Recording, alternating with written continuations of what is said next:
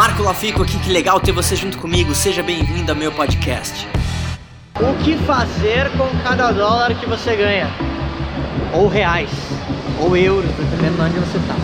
70% do que você ganha, você vai pegar para pagar as suas contas e criar o seu estilo de vida baseado nisso. 70%. Marco, mas eu não ganho quanto eu gostaria. Uh, não, não importa. 70%. Você precisa adequar o teu estilo de vida para isso. 10% do 100 que você ganha, 100%, você vai doar. Todas as pessoas bem-sucedidas, elas doam. Isso te coloca com um outro tipo de mindset focado em abundância. E isso é muito poderoso. E literalmente é aquela velha história que você coloca para o universo e volta em novo. Não tem jeito. O dinheiro precisa circular. Outros 10% você vai investir algum investimento que de novo faça o dinheiro trabalhar para você. Se você não é nenhum cara técnico nessa área, encontre alguém que poderia te ajudar com isso. E outros 10% realmente é um dinheiro para você guardar, talvez numa poupança ou algo do tipo. Você não vai gastar esse dinheiro, você vai colocar ele ali bem guardadinho. Por que isso? Porque muita gente fala assim, Marco, mas eu não estou ganhando muito, como é que eu vou fazer isso? Eu, eu não consigo nem pagar minhas contas direito. Tudo bem, eu até entendo você. Só que, olha que curioso. Muita gente fala assim, pô, eu tenho dívidas e tudo mais. Então eu preciso ganhar mais dinheiro. Mas ganhar mais dinheiro não vai necessariamente solucionar o problema, sabia? Porque dívida geralmente tá, tá ligada a, a um hábito. As pessoas que têm dívidas, elas têm o hábito de gastar mais do que elas ganham. Eu não tô falando que talvez você não possa ganhar mais e que isso não vai ajudar. Sim, claro que vai ajudar. Mas basicamente você tem três tipos de hábitos quando você pensa no que fazer com cada dólar que você ganha. O primeiro hábito é você gastar mais do que você ganha, o segundo hábito é você gastar tanto quanto você ganha, e o terceiro hábito é você poupar. É, é, é ponto, é, é isso e acabou.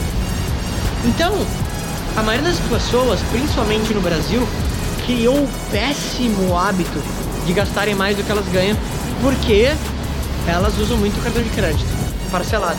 Aqui nos Estados Unidos não tem parcelado. Ou você tem ou você não tem. Tem um, um, alguma coisa que eles chamam, eles chamam de payment plan, que tá, beleza. Você pode até fazer algum tipo de parcelamento, mas não é igual no Brasil.